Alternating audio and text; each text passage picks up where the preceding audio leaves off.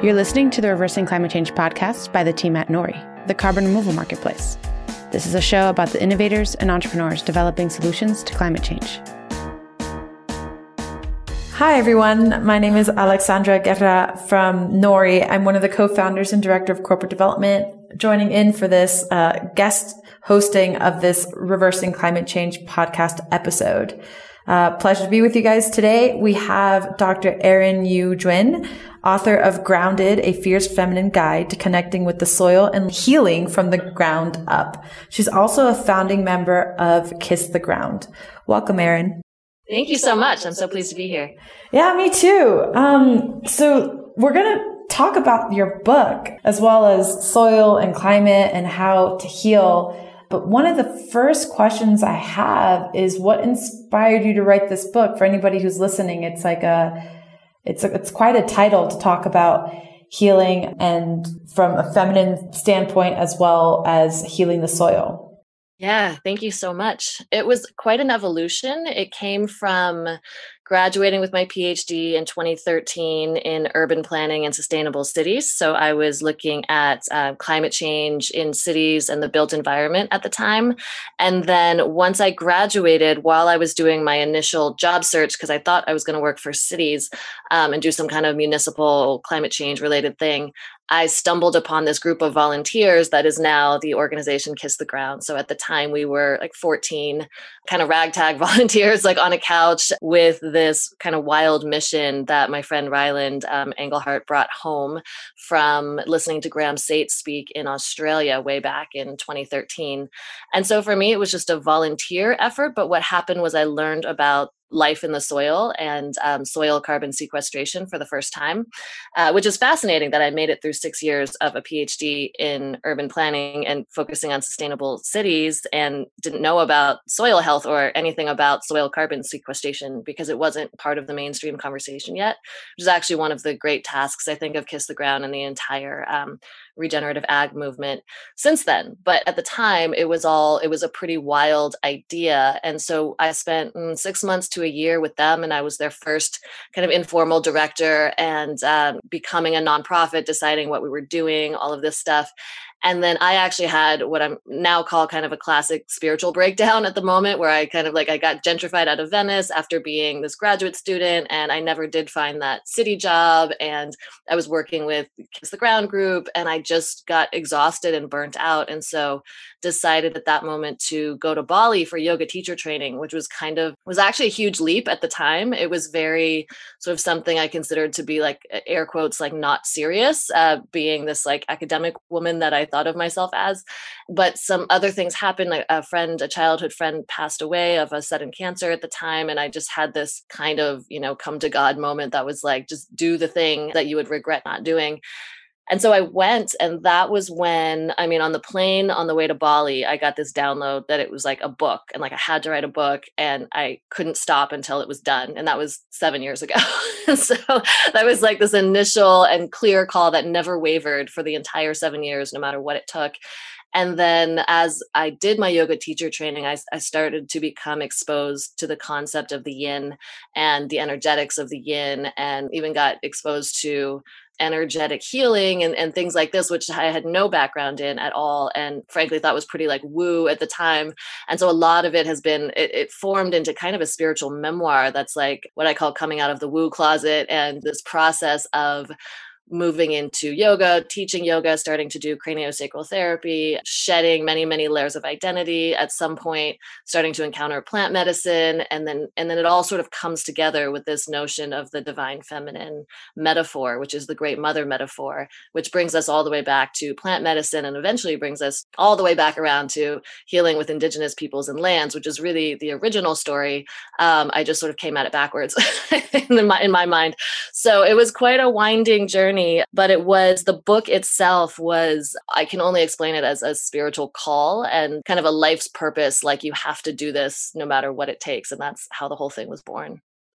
That's beautiful. So you, you mentioned this spiritual breakdown and the energy of the yin. What is the energy of the yin? What are you referring to? So I was doing, I don't know, just kind of like yoga works, um, hatha yoga for stress relief when I was finishing um, my doctorate because sitting in front of a computer for that many hours was a lot. And somewhere in there, I started to really connect with the breath, which is the primary part of yoga. And then when I went to Bali and I started to work with yin yoga, um, the yin is, it's really the feminine, it's the receptive. And so it's also the slowing down, it's also the darkness. And so we get a lot, we get all the way into sort of this concept of the dark goddess and sort of the unconscious. So there's a, a realm of themes that are like in regeneration. It's sort of the compost phase of things, which is the death phase of the cycle, which is also rest and nighttime, and the winter phase of the seasonal cycle the winter phase of the menstrual cycle. I mean, there's an endless amount of um, parallel metaphors that are that run through nature uh, that reflect this yin. So actually, the to me, the soil is the yin. The it's the the void and the great creatrix and essentially the womb uh, metaphor. And so it's the place it's like chaos um, the place where all possibility exists. Where we think of chaos as like random bs in western culture that there's a more um, kind of mystical understanding of chaos as this place of all possibilities. And that is sort of where the seed gestates under the surface of the soil. So all of those are the yin metaphor. I can kind of go on forever but i think i think you get the idea yeah. So let's do the connection because you, you very much in this book grounded, you very much focus on the connection between the feminine energy and our own healing and how that connects to each other and how we all play a part in maintaining the land and um, affecting the health and quality of our soil and then how that affects climate. So can you explain a little bit more about how we're all connected in that way and how this yin energy is um, and how we take care of it affects how we take care of our soil? Yeah, absolutely. So I would say at this point um, that Western culture loosely, it's it's kind of hard to call anything anything as, as vague as Western culture, but loosely Western culture is, I would say, doesn't deal with the yin very well. We have basically created kind of an unconscious blind spot where we don't deal with the death part of the cycle very well, which makes us sort of, uh, to me, in my, my perception, blind to life in the soil, health in the soil, also the compost part of the soil conversation. So I feel like this particular audience is probably pretty well versed in the soil carbon sequestration larger conversation. But to kind of loop it all together, as far as the mother metaphor, it's like if you you just the direct mother metaphor, let's say if you part the soil and you plant the seed, you insert the seed, and then you cover the soil. And then underground, the seed, in the darkness, the seed gestates, life gestates. And then at some point, life is born. And then the rest of the cycle, of course, is that the, the plant grows and then at some point dies. And then when it dies, it comes back around as compost and goes back into the soil to re nourish the soil. So it's a complete cycle. And what I found in those early years of, um, of yin yoga and these things, that the pieces started to come together where I was like, oh, obviously humans are part of nature, which is sort of something I already knew intellectually, but I started to experience it energetically and um, physically and kind of at a soul level when I really started to work with it. And then when you see that seed metaphor and that mother womb metaphor, I came to realize that it's also reflected in the moon. So the waxing and waning of the moon, there's basically it follows the cycles of the seasons as well. So you get like the four seasons and then a winter and a decomposition. So the pieces that I put together were basically that if we don't face this unconscious part of the cycle, it's sort of like Scorpio archetypes as well, where it's like it's regeneration, it's death, it's the unconscious, it's secrets. We, I want to say in Western culture, sort of are way over focused on like the sort of the sun and the spring and the summer parts of the cycle and have really forgotten and relegated this darker part of the cycle, the necessary part of the cycle, um, and the regenerating part of this cycle into our unconscious somewhere. And so the place where we're healing is this unconscious part of our own psyches and this thing that we're not paying attention to in our own energetic bodies. And then this thing that at the macro level, we're then not paying attention to collectively, which is why I would say that I didn't learn anything about the soil in my PhD program because it's a blind spot in like our entire society. And I would say by now, seven years later, like the wonderful work that um, your group does and Kiss the Ground is doing, and so many groups are doing, is to help bring this um, this piece, this unconscious piece, into the light and to continue to tell the story and bring it to the forefront of consciousness. Because still at the mainstream, it's still not a mainstream conversation, which is fascinating. Uh, so for me, I feel like when we have the courage to go into this this sort of yin healing which means essentially facing into our own darkness and looking into our own unconscious realm then we can suddenly start to see the patterns of nature and we start to see ourselves as part of nature. And when we do that that's when compost suddenly makes complete sense and health in the soil and the forest floor and decomposition all sort of come into clarity to the point where it's obvious.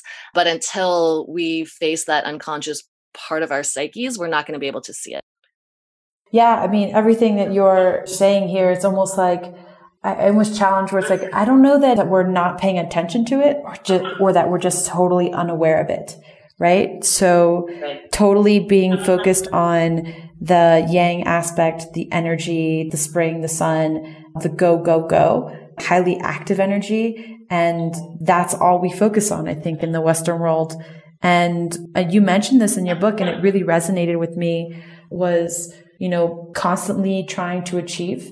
And even when you referred to yoga, you said, yeah, I really started to lean into this yin yoga. And it was hard at first because you kind of expect, oh, you go to yoga because you need to do like a workout. And you forget that there's this other whole part of life, which is the rest piece, the let things settle and turn over, the darker side. And I have found uh, through my own experience in the last year, a deeper appreciation for that balance and recognizing like um, the Tao Te Ching and really understanding the perspectives of, of Taoism and what yin and yang actually represent and how, you know, you can't have music without the silence between the notes. You can't have the seed sprouting without the compost and the dirt decomposing from the thing that died before it. And yet we constantly focus on product, product, product, product. And I have to be honest, like I was listening to that aspect of the book and it, it reminded me a lot of, of what I've been thinking about within Nori and within the general, I don't know if it's a race, but it's, it is definitely a global desire to do something about climate change. And I wonder how much of our desire to do too much is actually causing more of the problem yeah, I think I think there's something to that. And I remember in the early days of Kiss the Ground, we were fueled largely by this need to sense of needing to do something urgently, which is accurate given the data. Um, and at the same time, I think over the seven years of evolution, just as humans and kind of growing up, I would say almost into adulthood for most of us, there has been a sort of slowing down or a taking of a breath or taking time because because we do realize that actually if we're charging ahead kind of blindly and feeling like we're like saving something or doing something, we can actually miss the most important parts. And I would say that this spiritual part of the conversation, I mean, part of the reason this is a spiritual memoir of sorts and uh, sort of coming out of the woo closet is because that part of the conversation is also really i'm going to call it heavily poo-pooed by a lot by like um not just mainstream society but certainly the academic world in my journey frankly got got hit pretty hard or kicked pretty hard in, throughout because it's frowned upon because it's it's hanging out there in our unconscious and our subconscious still. And i talk a lot about kind of the history and the goddess history which is a place that i never thought i would get into and like mythology and archetypes and how storytelling and these like archetypal energies are actually uh, foundationally and fundamentally important to everything we're doing. And if you look at marketing, for example, and um, advertising, they're using the power of the subconscious, the unconscious, and um, archetypes all the time. Can you give us some examples of these archetypes and how it's affecting us on a society level? Yeah. So I got into the sort of the great mother archetype is the original, right? It's the it's the OG, like the the soil, exactly what I said before. It's like the cycles of all things and the the void, the great creatrix. And at some point, like around five thousand years ago, and I kind of chased this around um, for a while, and there's not an exact. There are, there are lots of theories as to quite what happened, but nobody knows for sure. But at some point, the mythologies around the great mother started to get sort of taken apart and torn apart, and it aligned aligns with um, the concept of private property and the concept of essentially conquest or like taking over, and the concept of um, owning land, which which wasn't thought of the same way before, and uh, the concept of owning people. And so from that, I think the natural through line, unfortunately, we've ended up with genocide and slavery as extensions of the, of those concepts. But I can pinpoint a few things which is like for example when zeus got written into the to the hera myth um, and hera apparently was a triple goddess who was the great mother in pre-hellenic greece uh, and she was just the great mother on her own. She didn't have a partner. And then it was only in conquest that zeus got written in and he got written in as a shape-shifting rapist. And we still have that like origin myth at the base of western civilization and we don't question it which is fascinating like why we have a, a, rapist hanging out there. I remember learning this in elementary school you know and like not blinking and then wonder why we have a rape culture. I mean it's it's fascinating that these things that are kind of buried in our psyches somewhere really do play out if they go unchecked if they go uninterrogated which is why we do personal and spiritual work because what it does is send us into these uninterrogated stories and archetypes and, and things that are basically playing out in real life without essentially like our consent you know until we go and bring the unconscious back into the conscious. So there are many of these goddess archetypes that got rewritten. Lilith is another fascinating one where she was apparently adam's first wife made of the same earth. And then i talk about it in the book but she gets basically exiled from the garden you know sent out cast away and she has this horrible choice to either be subservient to adam or to like have a thousand babies a day and watch them all die. And she chooses chooses that rather than be subservient, but then gets written into Christianity as a threat to the Holy Union because Eve then gets written as coming from Adam's rib. And so it's just it's fascinating like we have these these stories like both of those myths are informing what we call the air quotes holy union, you know, what we call marriage. And these things are still playing out in our culture. So I think, really, as far away as that may seem um, from soil carbon sequestration, because it seemed like quite a journey for me, I think if we don't go in and, and look at these unconscious things, they will continue to run our show. And it doesn't matter how much compost we do or what things we invent if we're not looking into what is hanging out in our collective unconscious, like driving our show, we're not going to be able to heal what we need to heal in order to bring these cycles back into balance. And I think the larger sense of bringing cycles back into balance rather than like air quotes fixing something or air quotes saving something or fighting climate change. You know, there's so much language even in that. I mean, even the energy of fighting something creates an energy of fighting. And so I think this concept of working with the cycles, including our own darkness and healing what is there and leaning into the whole cycle is the only thing that's going to bring all of these larger cycles back into balance. Yeah, absolutely. I'm trying to find a quote here that you wrote in the book about how if we don't heal our collective um, root chakra or our collective unconsciousness, we won't be able to heal the soil and therefore address our climate issue. Um, how does this all connect, right? So you also mentioned um, the education empowerment of women. So let's start with where you were, which is we need to heal our internal wounds, whether you're female or male. It's not, it's not specific to any one gender. We're all affected by these different things that come through the patriarchy. So how do we do that? We empower women, educate girls, or we do certain things. And then how does that affect, help us connect the dots. How does that affect climate change? And what does it have to do with the soil? Yeah, there's it goes in so many directions. Thank you. The root chakra is another kind of energetic archetype, and it comes from the Hindu tantric traditions. Uh, and this is again one of the things that I sort of bumped into in Bali without meaning to. But The idea of the root chakra is basically it's at the base it's sort of at the base like below our tailbone energetically and it represents foundation tribe home identity family and safety and uh, if we're in the United States, we're basically looking at either we're looking at genocide, we're looking at slavery, we're looking at immigration. So basically, every single human that's here in the on on this land where I happen to be sitting uh, has some kind of major root trauma that has been that's intergenerational, has been passed down over generations, and so we're all in, in some sense disconnected from this sense of home, tribe, identity, family, and, and it makes sense that we feel unsafe in a kind of foundational, fundamental way. And I would argue that that is one of the major things driving capitalism because we're constantly looking outside of ourselves for our worthiness and our safety. And we keep like buying things and trying to do things beyond ourselves. So again, we get redirected back to our own healing. And again, the root is this, um, it's actually a masculine energy. And we'll get to that actually, that these like the masculine and the feminine are in fact not gendered at all. Um, they're just archetypes and they run through every human, um, no matter how we self-identify. The root actually has this, this masculine energy that helps us root into the mother and it has a structure. So it's a structural in- integrity, like a foundation. And then the next uh, chakra up is the sacral chakra, and that has a, a feminine energy and a watery energy.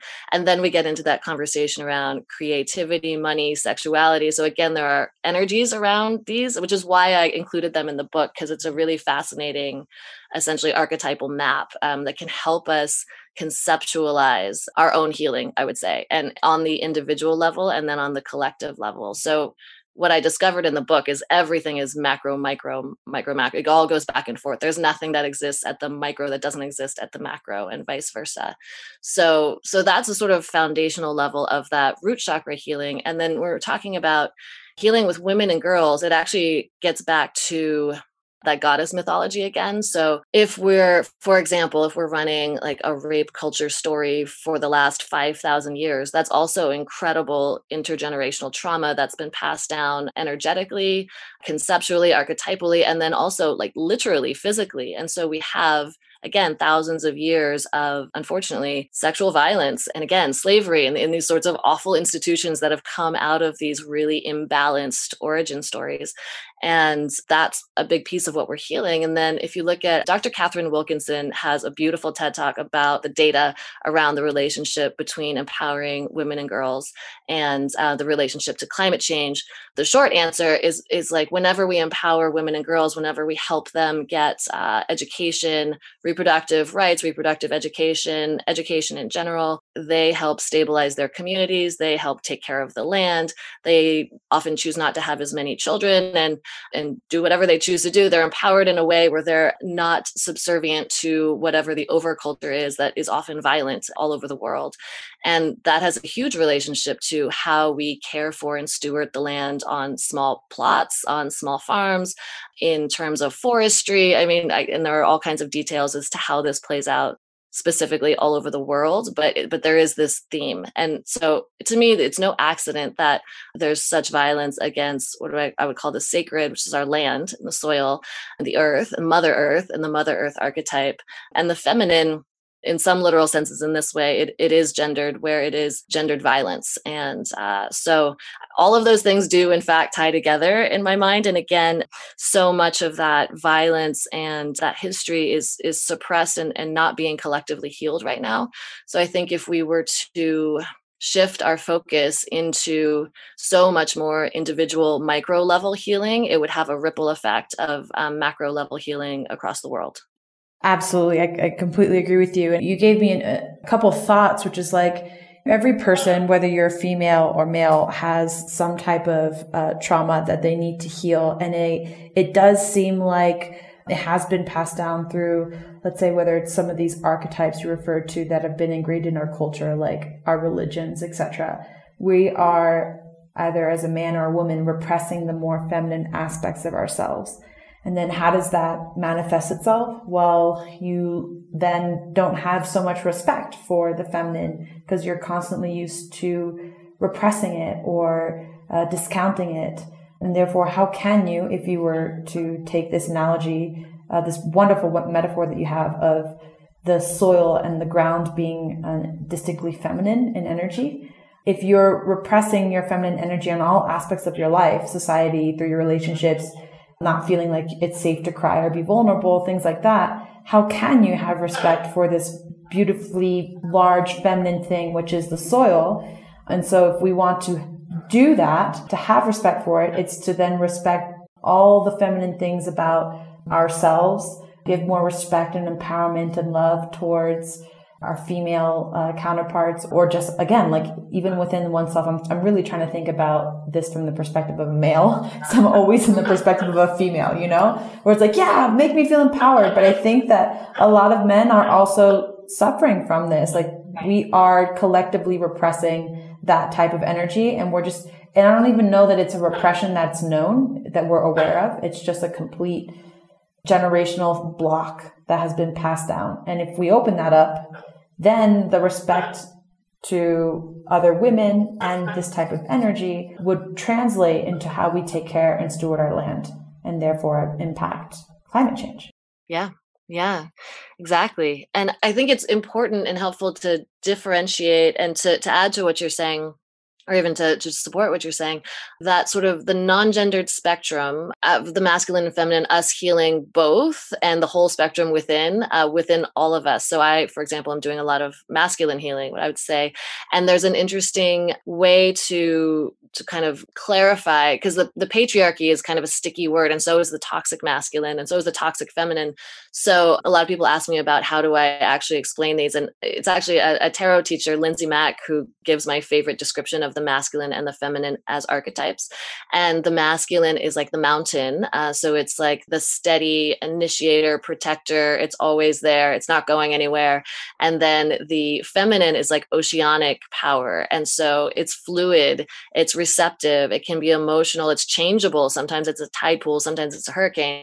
And when you have these two archetypes in this in these nature metaphors, it's not like one is stronger than the other. So I feel like the way I learned yin yang in elementary school inaccurately was that like the yang was strong and the yin was like passive and weak. And um and like those are the, that's the balance of life. So so men are strong and women are weak, right? And so we all have this kind of running through us somehow even if we know that it's totally inaccurate. But the patriarchy is is this other thing that in the book I think that it's the ego externalized. So it's the collective ego that's externalized into a collective thing and we call it patriarchy because it has manifested in something that we would kind of vaguely call toxic masculinity. And it does has nothing to do with the actual sacred masculinity or the healthy masculinity in this in this beautiful natural spectrum of balance. And so it gets a little sticky in there, but I think differentiating the the patriarchy really more as the ego, less as anything gender based, but just yes, also to recognize that in the cycle imbalance that we have, it is tipped towards what looks like it would be sort of the yang or the masculine, but actually it's taken this very toxic way of it, which really isn't the sacred masculine at all. So, if that makes sense, we're coming all the way back to heal both in ourselves constantly. And I find if I over tip in one direction in terms of my healing, even the other side will sort of suffer. And then so I get to kind of notice again and watch if I've gone out of balance in one direction or another. It's it's a constant healing cycle, which then is of course reflected in the macro as well. So hopefully that makes sense. No, it, it totally makes sense to me. And I appreciate that distinction because it almost feels like these, these conversations can be very, you, said the word sticky and very fragile because, uh, some people might identify, you know, male or female and, oh, are you attacking me? Like there's nothing wrong with me being a male or a white male. And of course, there's nothing wrong with that. It's just a matter of like being balanced and recognizing when things have gone out of balance. And unfortunately, some physical types of people historically have had more power than others. And so it's just a, these are tricky conversations to have. And I appreciate your distinction of, Hey, look, there's the patriarchy. And it's not necessarily that we're talking about the patriarchy as like all men and anything masculine, because there is something greater than that, which is like divine masculine energy and divine feminine energy. And they're so very, very different and far from this patriarchy thing that we have, which is just like this, I don't know, monstrous ego based demon of a kind. I don't even know if it's a demon, but like, but like a, a construct. Cause like, I don't want to like create an enemy out of it, right? Like embrace your shadow, but recognize your ego for what it is and like, give it a hug when you see your ego tripping, right? And notice that it's not really you, it's just an ego trip. Yeah, I've just been reflecting on this in the last few days, particularly about this awareness of the ego. So I think for those of us who have done now at this point like lots of deep personal work and spiritual work and psychological work we become quite practiced at interacting with the ego. But for those who are new to it and don't have that experience the ego is basically running the show. So the ego can basically take over. And if you're not aware of, of the ego and its existence and the conversation between the ego and the soul um, the ego is just running the show which is basically what's happening still at the collective level because we still i think have so few people doing this personal work, which I think is the next chapter of of my work is actually helping to open that door. And there uh, there've been some some huge waves recently. Um, the book, I think, How to Do the Work or something like that, just hit the New York Times bestseller list and stayed because people are starting to lean into personal work in a way that seven years ago, like I said, was quite poo pooed. like it was very sort of like sidelined and really not mainstream. And now it's not quite mainstream yet, but there's a larger conversation. And I think think when we can have kind of the collective, like the real mainstream consciousness, enter into an actual awareness of a conversation between the ego and the soul. And then we don't have to make the ego such an enemy. Like right now, it feels like a crazy demon because it's because it's running every, it's running amok, you know, like that's why we are in the climate situation we're in, I would say, is because uh, our, our collective ego is so strong right now. And that collective soul voice is still so sidelined that this, it's sort of like a wheel turning like the more that we could get this soul conversation in there and to heal the piece that that uh, it's i don't know why i keep saying poop like to heal the piece where there's sort of still this voice that's like oh it's, it's, it's irrational it's you know it's voodoo it's witchcraft it's what you name it you know it's sidelined in every way still to this moment to this day like to be a woman walking around saying what I'm saying is still like pretty quite outside of the norm. And so I think as that shifts and as we can introduce these concepts as more palatable, like I think still the masculine and the feminine conversation is kind of brand new. The conversation with the ego is pretty still pretty far out there, but I feel like this is it's turning quickly. It kind of kind of has to on our timeline as the collective then becomes aware of the ego, then we can have a much much different conversation as a collective. And we can be like, "Oh, hey, this big unhealthy thing that's going on, like we don't have to make war with it. We don't have to make war with ourselves. We don't have to use war metaphors and continue to put energy into that sort of thing we can actually learn how to align with ourselves and then with nature. Yes, so many things that you said that I want to respond to. Definitely, um, like the idea of not having to make war with something and recognizing that where we put our energy, more of it will come back. I'm a big believer in the law of attraction. It's just, I mean, it's kind of physics, right? They tell you like, if you exert force on an object, it will exert equal and opposite force. Yeah, yeah, exactly. Everything, I mean, and this again, I still feel like a woo person saying everything is energy. Like it's I mean, I was raised on the East Coast, like my family doesn't speak this way. Um it's still it's still a little bit weird, but we need to get there pretty quickly, you know. It's like okay, uh, this conversation I feel like actually, and this is kind of the way all personal and spiritual growth works, is that we hit a point of too much pain.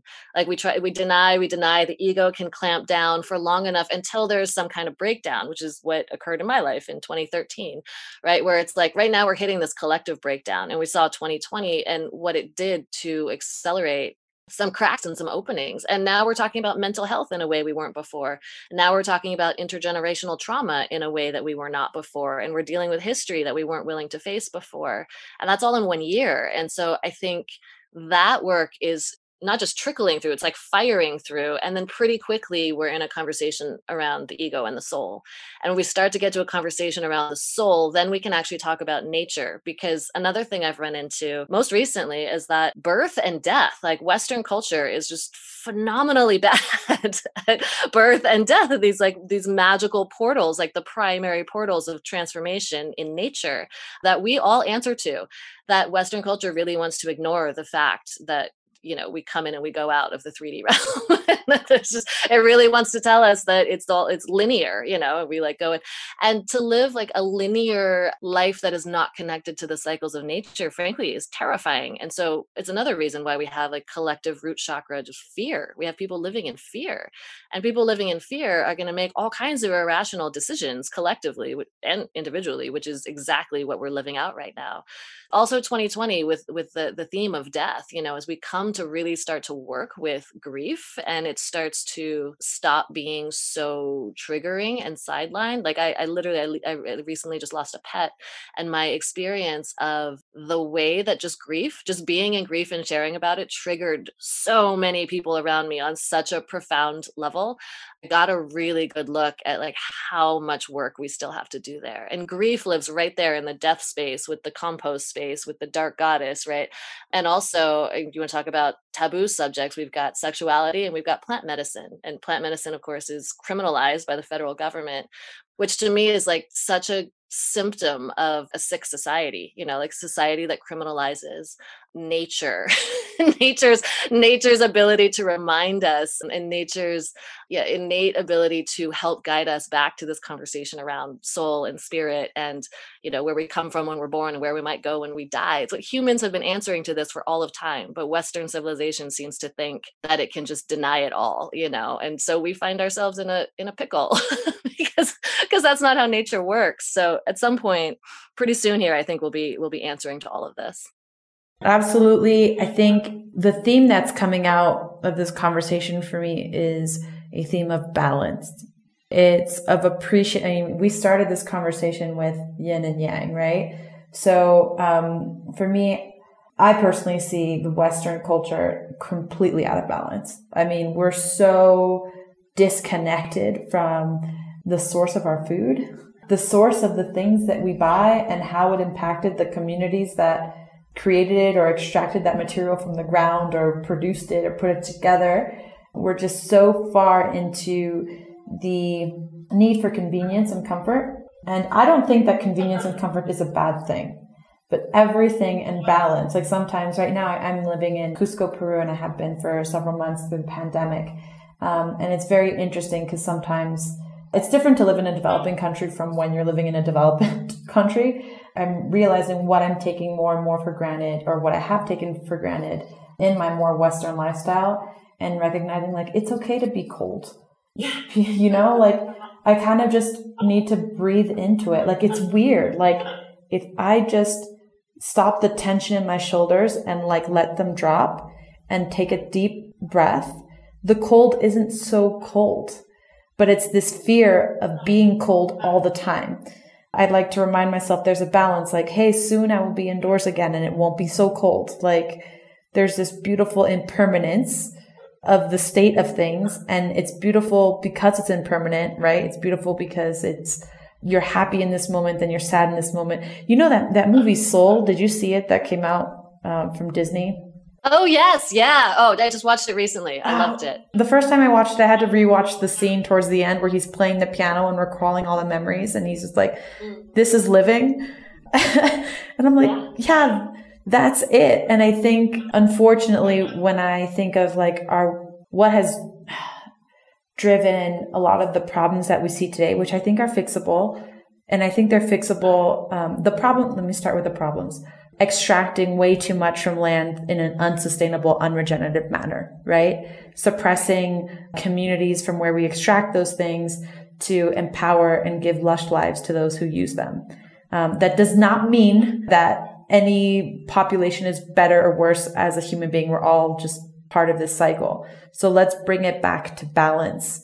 Um, and that's kind of like what's in my mind now is how do we bring more balance and I think part of that is what you said, which is getting rid of the fear of the discomfort of healing all the other parts of us because it is okay. Like in, we can't escape nature. Like we will be born. We will get older. We will age. We will wrinkle. We will die. like, you know, like there's just this constant fight even against aging. And it just, it seems like a disconnect from those natural cycles in the Western world for me and a, and a complete lack of appreciation because we weren't educated and how beautiful it is to get old, to die, to let these things happen.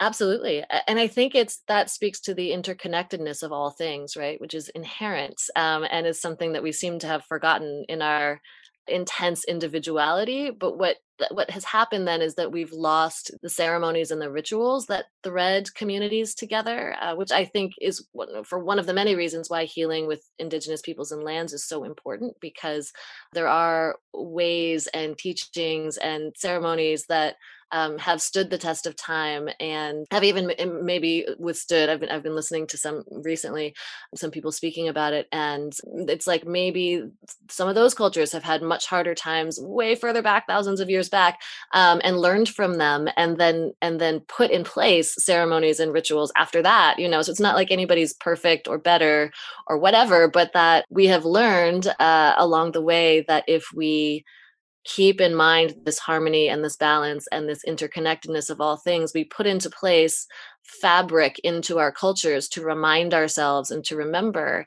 And in this it makes me think of this grief process that i realized. I was like we are like bereft. Like we i can't find grief rituals anywhere. I looked online. I mean there's like a few found a few little celtic ones with some herbs and things and like down in, and i have a celtic line. A few like asian ones. A few people told me about things but i actually found myself just just sort of intuiting, following my own intuition and following a few things that I had heard and being like, okay, I can, I'm going to reweave this. You know, I'm going to just listen to spirit and, and let spirit guide me um, in terms of how to proceed with ritual and ceremony around this massive transformation in my life and then share that and pass that forward and i think there's something about the reweaving that we're doing there where when we when we don't have those things in place we for example, um, like grandparents, one of the things I heard in a grief group was that um, someone, her grandmother, excuse me, started teaching her about death when she was little, so that when it was time for grandmother to pass,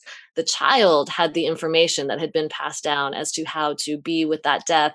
And then as that person that little one grows they they learn and then they then have the wisdom they become the grandmother at some point and they pass that down as well so there's this cyclical you know humans interacting together at all ages so we're not like sending our small children to buildings that look like prisons, you know, feeding them prison food, and then sending our old people to buildings that look like prisons and feeding them prison food. And again, it's just that's the ego's like blindness and denial, being like, no, no, that none of that happens. Like everybody's in spring and summer. Like it's all just you know forward moving.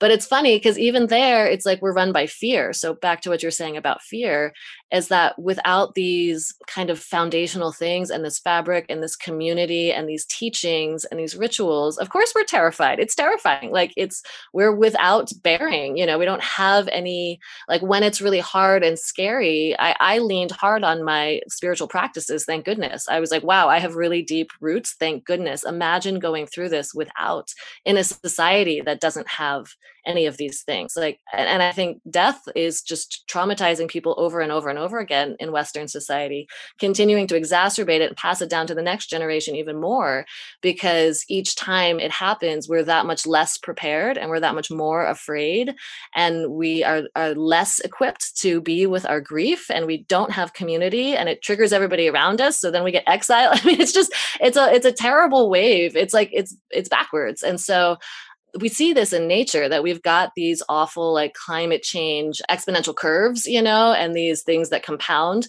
but it also works in the other way where nature heals very very quickly the second we tip something back into balance um, those connections naturally sort of link up like in a sort of mycorrhizal way right so one thing for all of this difficulty and all of this fear and all of this um, sort of lack of things that we need I feel like we can actually heal it very quickly as well. As soon as we become aware of it, start to do the work, turn our attention to it, start listening to spirit, and frankly, start start reweaving. Um, if we need to like download new ceremonies from straight from spirit, which I think we need to do, I think that's the work of our time. I think we're going to have to do that to rethread community and society back together balance. Yeah, and and what's so great is that there are still, I think, via I think there's another half of the world that still has no ceremonies. And it's a matter, I don't know if you've heard of this story or, or legend of the eagle and the condor. I'm going to do a poor job of it, but essentially, uh, the eagle's from the north, and the eagle represents industry, like strength and, and progression. And the condor is from the south, and it represents um, more heart centered being, soul centered warmth, fire. You know, and it represents our two lands. So the lands of the north and the lands of the south. And, you know, I was with a, a, shaman friend of mine in Mexico and he was telling me about this legend. And he goes, now is the time. And this was foretold, you know, hundreds of years ago, um, by indigenous people. I can't remember where, so I won't, I won't mis- misremember, but that at some point, uh-huh. and this is the time that we're in now, it will be time for the eagle and the condor to start working together where the eagle comes and starts teaching industry to the condor and the condor teaches you know, more heart centered being to the eagle. I don't know why these two birds were part of the legend, but that's what it is. And I feel that that's very much what we're in right now. And I, and I hope to see that because I do see, you know, the North, like let's say you're Europe or China or the US, um, extracting a lot of resources from really uh, naturally rich places like Africa and South America uh, without any real concern about what's being like what's happening in those places and how it's affecting those communities. And yet those um, communities um, have a lot of practices they can share with regard to ceremony. So the eagle's really good at industry. Like it's a beautiful gift and it's time to share that and, and educate the condor and the condor needs to share and educate the eagle on how to be more okay with these more natural cycles providing ceremonies. And it's just like we're, we're these two halves of this one whole on this planet, and yet we're completely distinct and not sharing those wisdoms with each other. And if we could, I mean, that's my dream. And I think it's a dream of many people is to see balance more across the world in that way. Cause it's, again, no characteristic is inherently bad. It's just a matter of, is it, is it in balance? Yeah, it's beautiful. And it, what I feel when you say that is that nature naturally finds balance no matter what. That's her way. She just does, you know? So it's possible that where we are is like, while it takes consciousness and practice and intention to kind of steer the wheel, on some level, it will happen not without us, but it will happen. Which is, if that makes any sense, that there is this like divine intelligence to nature to inevitably bring things back into balance. I've actually been listening a lot to Zach Bush MD recently, particularly around uh, food cycle, but also he speaks a lot about this the birth and death. Again, this sort of like blind spot in Western medicine. So there's another conversation, there's a huge conversation right now around public health and medicine. And then we get into sort of Western science science and what it what it is great at and what it might be less great at and um, same with western culture. So i think there's something intuitively it feels like there's something in there and he was talking also about how after these great extinction events inevitably there's always a huge burst in biodiversity because that's just how nature works. So i just liked that message about just how mother nature always heals and she does handle it and we're part of this grand design and all we can do is intend towards this healing this weaving this bringing things into balance. And then also at a certain point this is also the yin is just is sort of releasing and surrendering to her to her divine intelligence and trust that that that's the way it's going to go Yes, absolutely. We talked about a lot. I think we, we, we started off gingerly and now like fully dived into the more spiritual aspect, which is totally fine. I don't think that it's necessary for us to make it super palatable. I think the fact that if talking about these things causes some type of physical, emotional, or like psychological, like, ugh, or eye roll, I think it's a signal that there's something off. Like, why why would it bother you? Because if you were so chill, like it wouldn't bother you. Um, so those are useful signals. What do we do about it? You gave some really good practices in your book. Mm-hmm. Are there a couple that you would like to share with the audience and and leave them with to, to try out? Sure. Yeah. Thank you. I stick to the really, really, really basic. I, I, think to the point where people are like, that's obvious, but you have to actually do them is a trick. So um, and also to this point of for people who maybe are just entering into personal work or spiritual work at all and this is a lot to bite off and chew there are some really really simple entry points. Uh, one is literally just taking three breaths at any point which again maybe sounds totally trite, but actually, if you, for example, put an alarm in your phone or something and stop yourself at certain points in the day and just stop and take three breaths, um, you don't even have to like go outside to do this exercise. It's actually a really powerful exercise in connecting to spirit, even if you're not consciously doing that or if that's not your purpose. If nothing else, it will help slow down your nervous system and just sort of help very slightly like decrease your stress for a moment. And it's just, if you just do the three breaths, it'll it'll help you sort of gently remind and then when that helps a little bit you might be more inspired to do some deep breathing for longer or something like that if that feels good. And i think the next one is equally as simple and kind of goes with the first one is literally just taking off your shoes and going and putting your feet on the earth at least once a day. And it can literally be for 1 minute or like 20 seconds if you really can't. But i find that if i if i feel overstressed or something which i have found um, the last two months have been really intense with the book launch obviously and, and the pet loss and things i really had to take my own medicine and i really had to pause and like stop and take three breaths and go outside and take my shoes off. And even for one minute, again, it would calm my nervous system. And then I would I would become so much calmer in 20 seconds that I would stay out there for 10 minutes, you know, or I would pull up a chair and just leave my feet on the ground and uh, just breathe for a little while, even if it was you know 10 minutes 20 minutes. Those are a couple of really basic ones. And then on the those are kind of in i would call them inner work. On the outer work side compost obviously. So i think this is a pretty like friendly audience for compost. For many people that's brand new. It's a it's new information even that the soil is alive. Even if this is not new information for you you can pass this one on that for compost uh, for my for example my agent actually when she read my book uh, in the very beginning she googled composting and realized and she's in manhattan that she could save her little compost scraps her food scraps in the freezer and then take them to her farmer's market where she was getting her food once a week anyway or twice a week. And so it didn't take an extra step. And then she also learned that the food scraps, when they're not in the trash, would not make um, it would no longer smell, which is a big deal in uh, in Manhattan.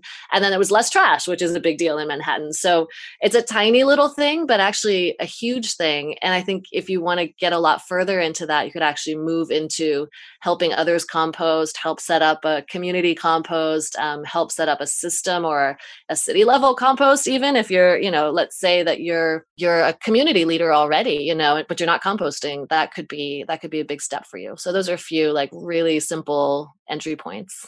Thank you. And i wanted to say um, there was one thing that you mentioned and i just it's worth bringing up uh, in that second tactic you gave which is taking your shoes off and touching the ground was that uh, we're always disconnected because we're wearing shoes and we're in these yeah. buildings.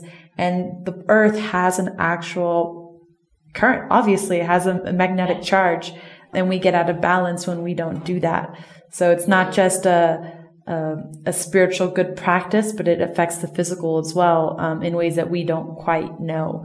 Um, and all of all of this is in ways we don't quite know. Uh, i remember once uh, i was speaking with a colleague about this about uh, spirituality and he said you know well all, everything can be explained by science. And I said, sure, but who's to say spirituality isn't science we don't yet understand?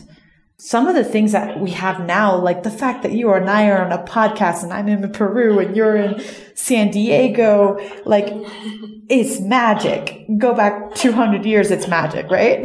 so, so some of the things that we're talking about now might make people roll their eyes or feel uncomfortable and be like, oh, like that's just some woo woo stuff. It's just science we don't understand yet. And science being this beautiful thing that connects us all. And who's to say science isn't magic? Oh, absolutely. And it's an observation, just like science, like air quotes, proving, you know, that meditation works. That's been going on for tens of thousands of years, and acupuncture and, you know, gut health, all of these things. It's, uh, frankly, Western science is pretty slow on it. Um, HeartMath is really fascinating. And um, one kind of funny factoid is apparently the horse's heart has like a six mile electromagnetic field. So if you ever want to do horse healing, I don't know why I felt like that was important to share. but, That's incredible. But like weird things that you wouldn't know. But it's like, who knows? Like the horses are are healing us in ways that we have no idea. And then science eventually figures it out, you know? That's wonderful. I woke up with two horses across my apartment this morning, so it's great. oh, beautiful. yeah.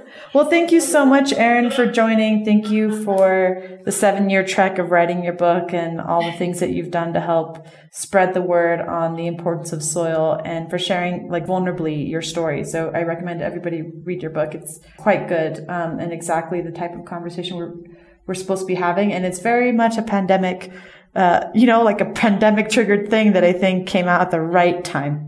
Thank you so much. Yeah, thank you for your beautiful questions and the beautiful conversation and being open and willing to engage it. That's really lovely. Always. Well, take care. You too. Take care. Thank you so much.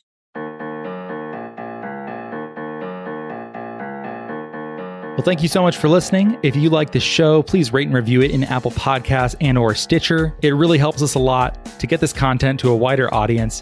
If you think what we're doing is useful, interesting, fun, hopefully all three, we'd certainly appreciate your rating and review. You can keep up with Nori at nori.com, where there is a newsletter. That's nori.com slash subscribe.